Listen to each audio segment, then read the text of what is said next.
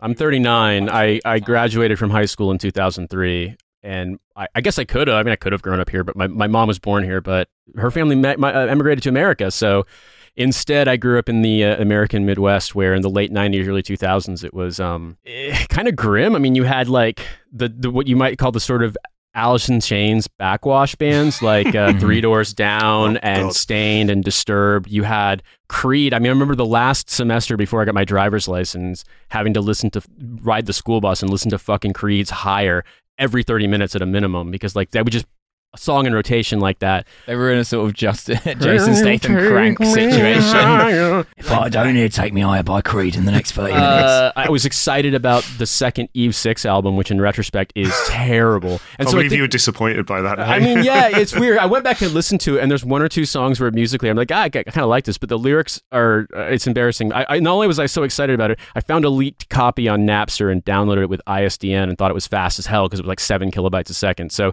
that's my late '90s, early 2000s experience in America, Okay. and then like. And then I, I don't know, I discovered MP3 forums and found out about like Interpol, and my brother made me listen to the Smiths and stuff like that. But I mean, at the time, what was popular was pretty bad, and what wasn't bad was very much like college radio relegated to you could only get it in indie record stores. I remember encountering the new pornographers and asking the clerk at the the because I heard the song and he's like, "Yeah, this, this is this band, but."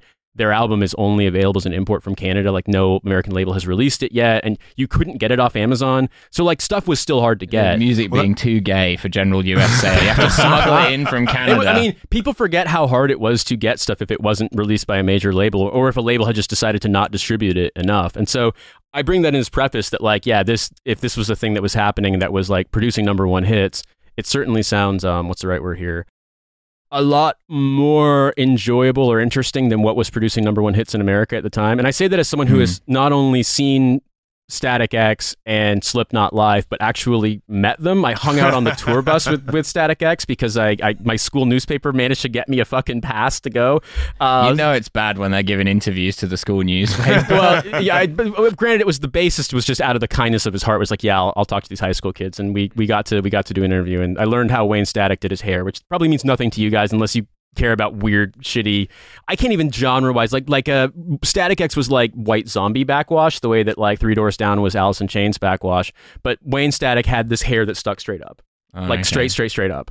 He was he was a Schwarzkopf sponsored athlete.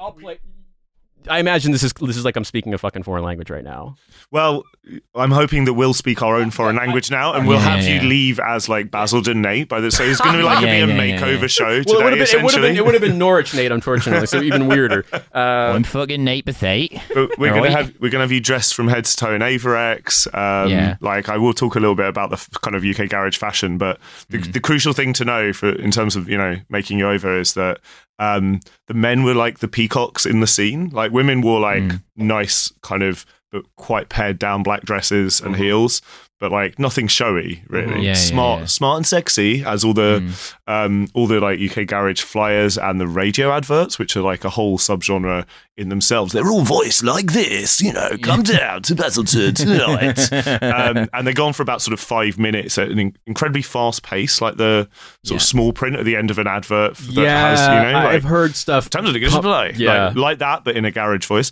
Mm. Um, but yeah, smart and sexy is the look. For men, you're wearing like baggy, uh, really quite expensive designer Moschino, Avirex, Iceberg History kind of stuff with like massive, colorful prints of like the like Looney Tunes characters on and stuff. It's re- it's incredibly unsubtle. Like This is really Mm. completely no points of reference for me.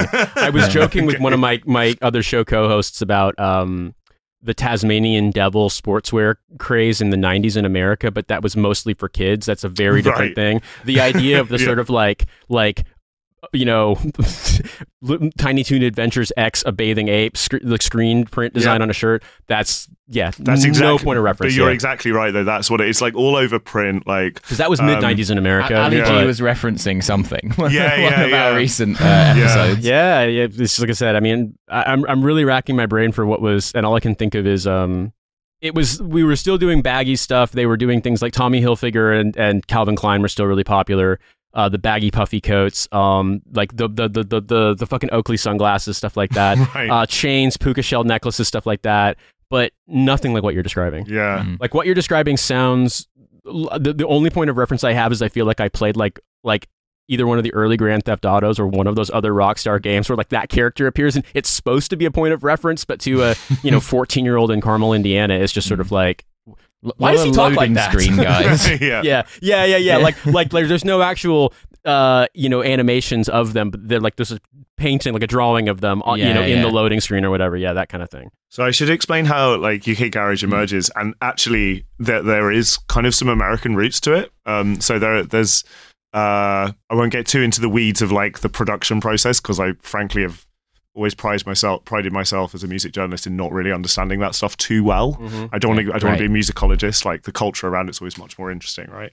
Mm. Um, but there is there is like within the kind of US dance canon, um, a series of DJs who I guess spring off from house, and I think that's where the name comes from. Is that this Right, kind of okay. like sort of slightly daft, but all genre naming is like pretty daft. It's like, oh, this is like an adjunct to the genre that already exists. Mm. What do you have next to a house? In any way Yeah. related to like Paradise Garage and stuff like that? Because that was the thing in Uh, New York. That makes sense. But yeah, I don't- maybe that's it. but that's later. I want to say that's 80s, like early into early 80s Mhm. into early 90s. But like when you'll you'll hear about bands, either it was sort of like uh, like a venue that just had this kind of like storied history, like um like Les Bains Douches in Paris or something like that. Like one of these places that's like was just a scene place, but Mm. it like it wasn't Studio 54 caliber kind of thing. But like just because a lot of bands were there, but I don't know a ton about, about it. a lot, yeah, yeah, yeah. yeah, yeah, yeah. um, you certainly get you so you get DJs like Todd Edwards, Todd the God. I listened to a Todd the God Todd the God Edwards song this morning with no fucking idea. yeah, you weren't I- expecting me to bring I him up. somehow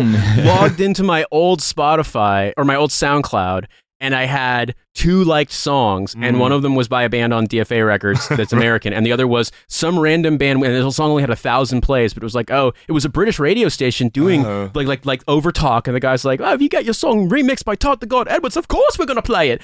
And I, I was like, who? Okay, He's such a sweet character. Like he, you know, we're going to talk about some slightly shadier characters and the like halo of like crime and violence that did unfortunately like swirl around aspects of the UK garage scene. But Todd Edwards, like I think for garage fans, will forever be pictured in his debut London show, 2003 in Romford. He's never Huh. played in the UK before. And the smile on his sweet, chubby face as he wears his Jesus Loves UK Garage shirt. So he's like he was a born again Christian at this point. Right.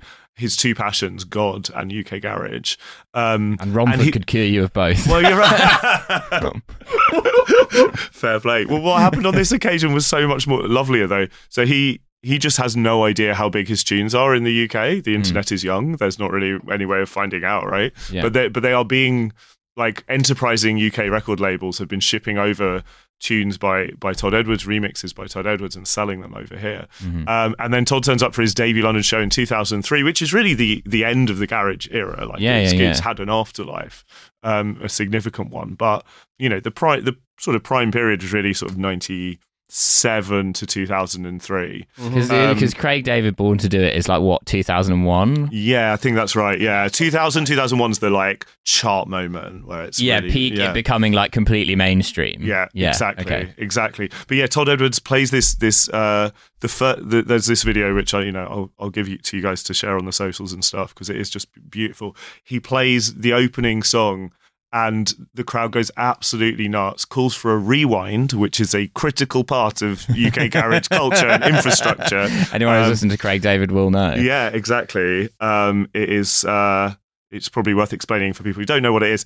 Uh, if a track is uh, so well received by the crowd that they are just screaming and yelling for more, the track is rewound to the beginning in a kind of way, um, amidst a lot of like cheers, and then played again from the start. It comes out of sound system culture in Jamaica, and there is, you know, It's like like the Follow jog the wheel or practically the record in the olden days. You're literally winding it back Yeah. to it and to the start point. Yeah. yeah. okay. Mm. As I think, yeah, there's a there's a T-shirt that's quite popular in the dance scene which says like, "If it's nice, we play it twice," which is yeah. Mm. So that's and which Yep, I have think seen it. I Have either seen it in the wild or seen it in sort of like borrowed nostalgia marketing on Instagram that I get because I'm Yeah. just the right age for that sort of a thing. yeah yeah exactly. Um, so yeah. Uh, his tune gets rewound. He doesn't. Todd Edwards doesn't know what a rewind is. uh, but like, but all of the He's UK guys, he's being kicked off. yeah, he's he's like he's sort of grinning like like a you know from ear to ear, but he he's very confused as to what's happening as his Mm. record is rewound for him and it's played again amidst this just absolutely rapturous reception. It was the beginning of a you know long and lasting love affair.